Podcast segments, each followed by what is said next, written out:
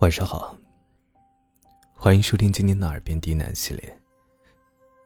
我是冯生，绝处逢生的冯生。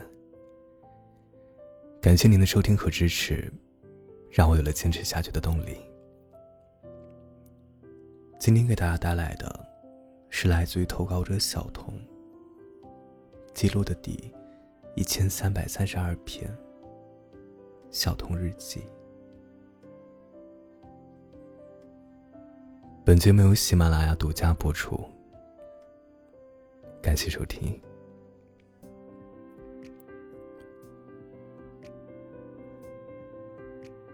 我曾在个人公众号面向一百零二位读者，找个人到月底每天互换一张照片，大概是自己平常的生活有点无聊。所以，想去看看别人眼中的世界。三天后，有个男生报名了，互相发个一。次日起，默认开始。第一天，这个人。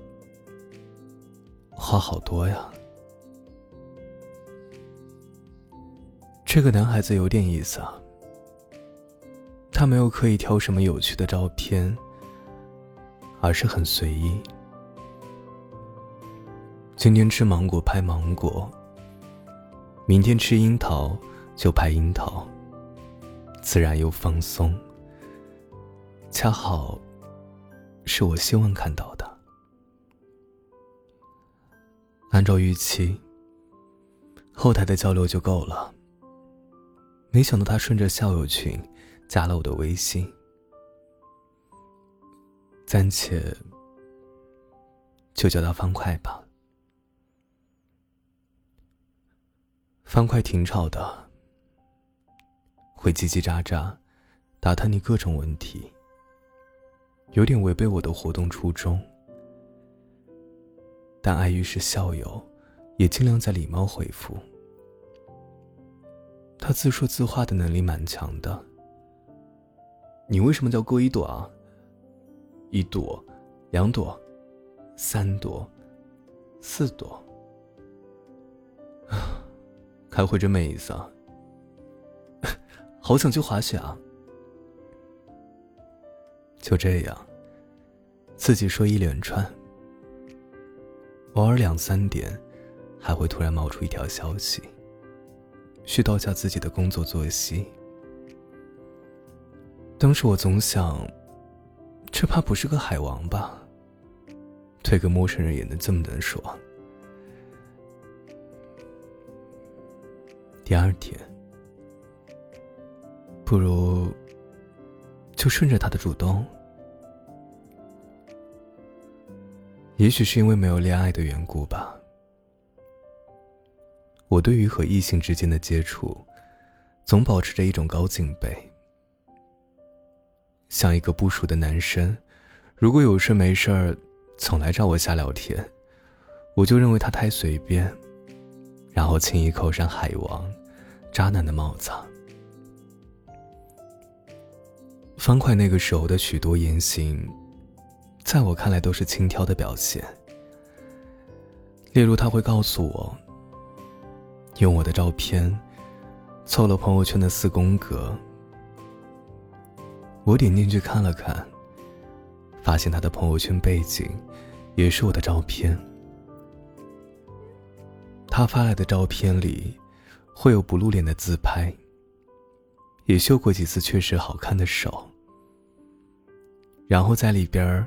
夹带一张比心的，还生怕我看不出来，专门提醒说：“看，里面有个心。”我向来不喜欢这种带有渣男倾向的男生，但他是第一个我不觉得油腻，反倒还觉得挺可爱的。不知道是因为一眼能够看穿的缘故，还是说……清晰看到了他身上的某些天真与纯粹。翻他的朋友圈，多见各种网易云评论分享，以及日常中的奇思妙想。说他是幼稚吧，也能看到他写了很多话，认真惋惜那个自杀的大连理工研究生。他说：“很多事情，每个人都不会承担责任。”但每个人也都心存愧疚。另外还有一条很醒目，写有他名字的器官捐赠者志愿登记。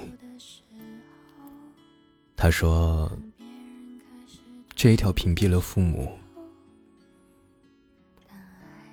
我开始想，不如就顺着他的主动看一看，只要别放在心上。全当是两个孤独的人共同消磨无聊的时光。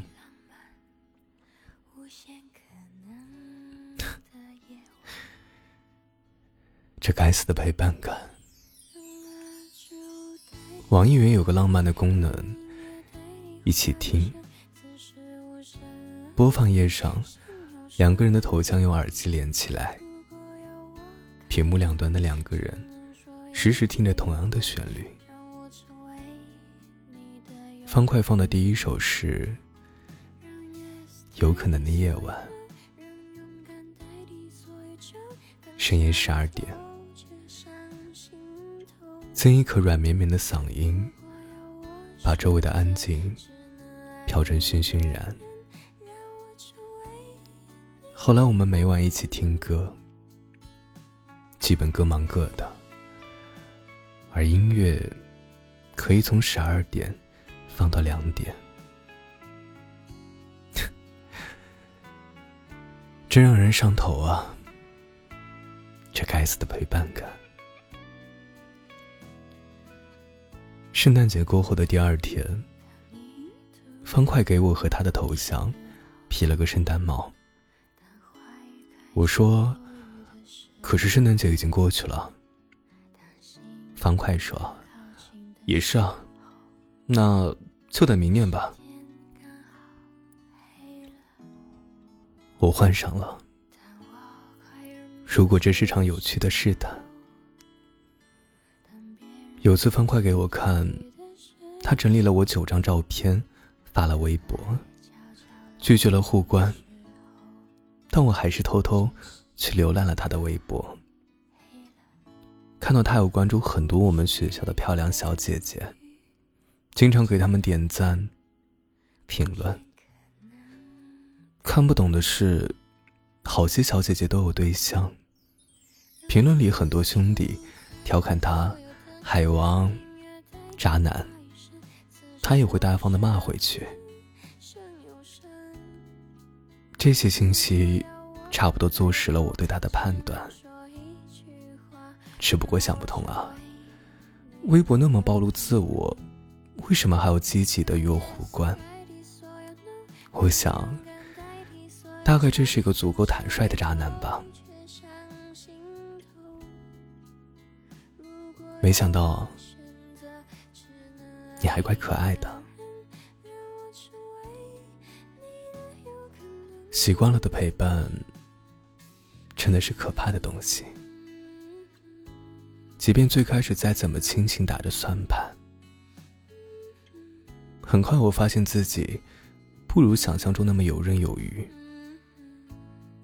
我依旧不会主动给他发什么消息，但竟然开始期待他的头像亮起，像被什么牵引着。我不受控制，反复翻着他的各个社交软件，还长时间停在他的网易云主页，挨个听他喜欢的排行。不知道是不是我记起以后显得无聊了，还是说他开始使出什么欲擒故纵的招数？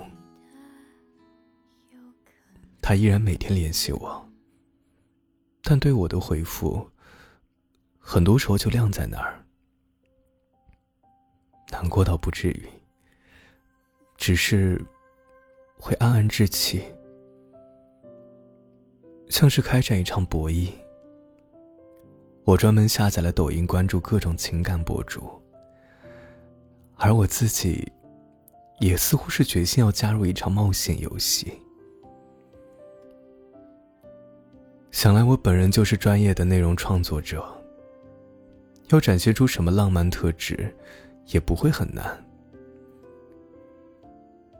我给他写很治愈的原创故事听，在结尾，还会设置条件。让他解锁。记得第一个故事讲完，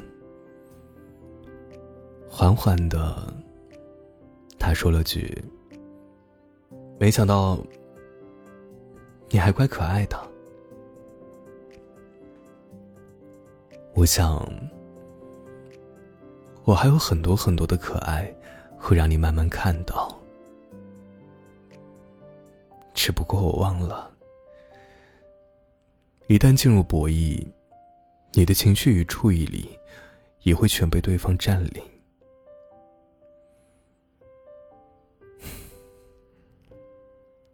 就到这里吧。很多时候我也纠结过，我这是在做什么？赔上本该认真生活的时间，我又想得到什么？我喜欢成熟稳重、有内涵的男孩子，可他显然不是。让他喜欢上我吗？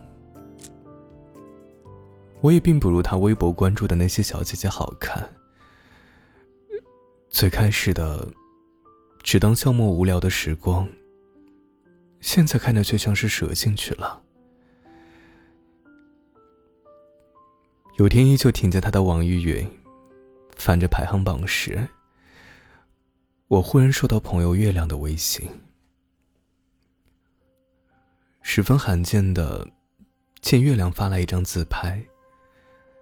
他正在做医美。那个时候啊，我发觉一阵清醒，看着我最喜欢朋友他温柔的眼神。嫩嘟嘟的脸庞，我意识到，我有很宝贵的感情在等着我。或许我并不应该浪费情绪与注意力，去放在一个已知危险的人身上。那一晚，他还是我第一次主动找方块说话，我第一次叫了声他的名字。徐某某，他应声后，我说：“今晚早点喝完，我们一起听歌聊天吧。”等到最后一首歌，我坦白说出了我对他的判断。我说。你看，这是个不让人讨厌的渣男，带点天真又纯粹。他说：“我说的很对。”他确实处过很多对象。那一晚，我们很早就停止了聊天，互相说了晚安。我想，就到这里吧。第二天，他依然发了日常过来，我开始不回复了。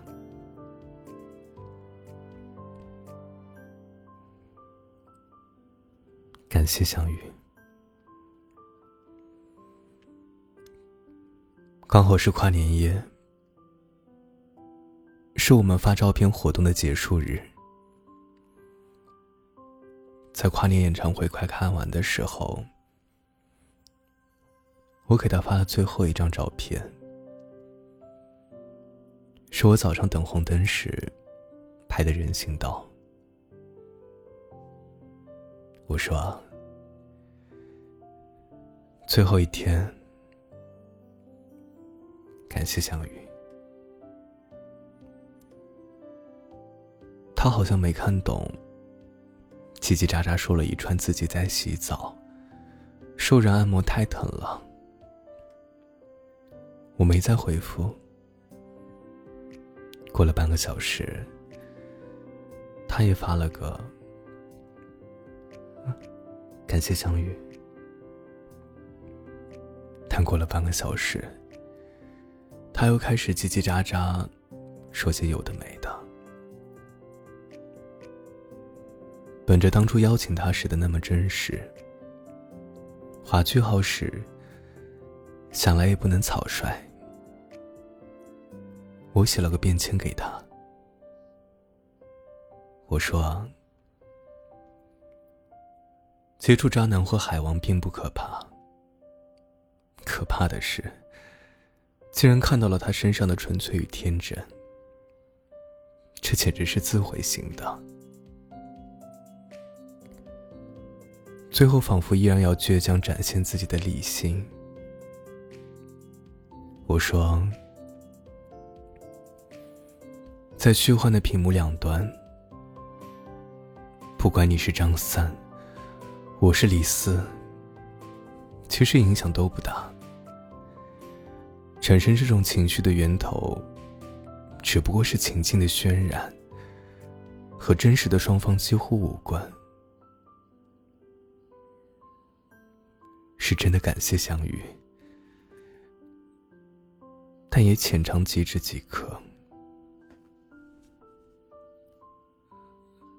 发送这张便签，还有一首梁博的《男孩》。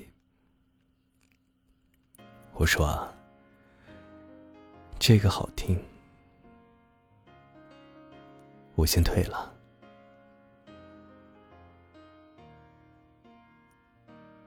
以前一起听歌完毕，也是这一句。发完这些。苏珊，我不想知道他会说什么，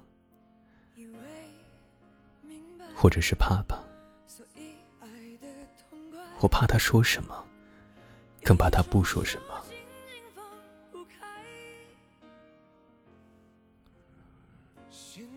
如果敢冒险一次。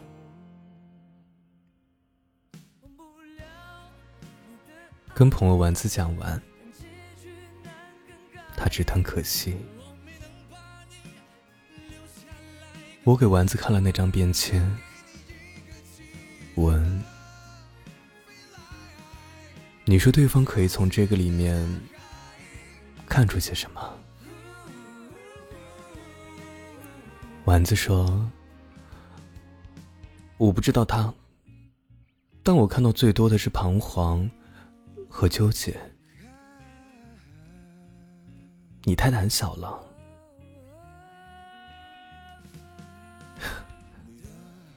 我太胆小了，大概是没有安全感。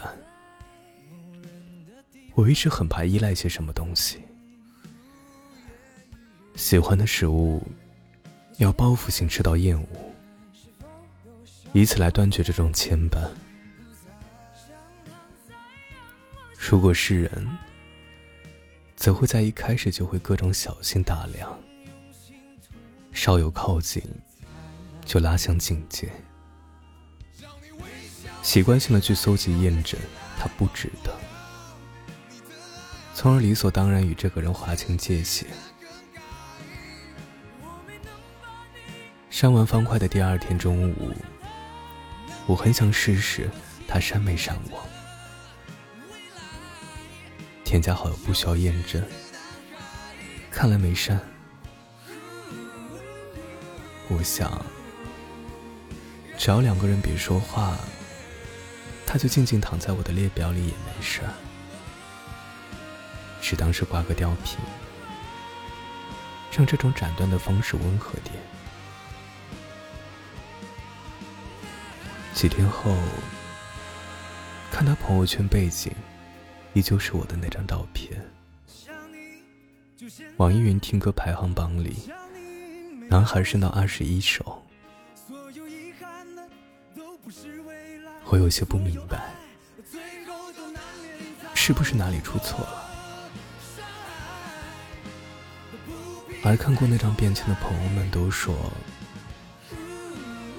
我太武断了。不该这么绝对给一个男生下定论。一开始，我总无法接受他对作为陌生人的我那么热情积极，显得轻佻。可其实他很早就关注了我的日记，是我的第六十六位读者。我设置的关键词，自动回复一到五十，放了五十条朋友圈，他基本来回看了两遍。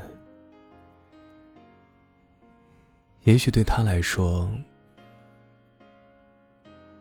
我从一开始就不是陌生。丸子最后告诉我，别把自己包裹起来，只有先打开自己，才能更真实的感受。他说，没有冒险。就没有惊喜。记得还只是单纯每天互换照片的时候，方块曾问我：“你说，我们还能这样发多久？”当时我笑他，混的好像是以前青春疼痛文学。你说我们还能这样多久？我斩钉截铁的告诉他：“一个月呀，大兄弟。”今晚，我突然想去问问他：如果再来一次，你愿不愿意再续一个月？这一次。我希望自己勇敢又真诚，希望你也是。苏童日记，二零二零一月十九。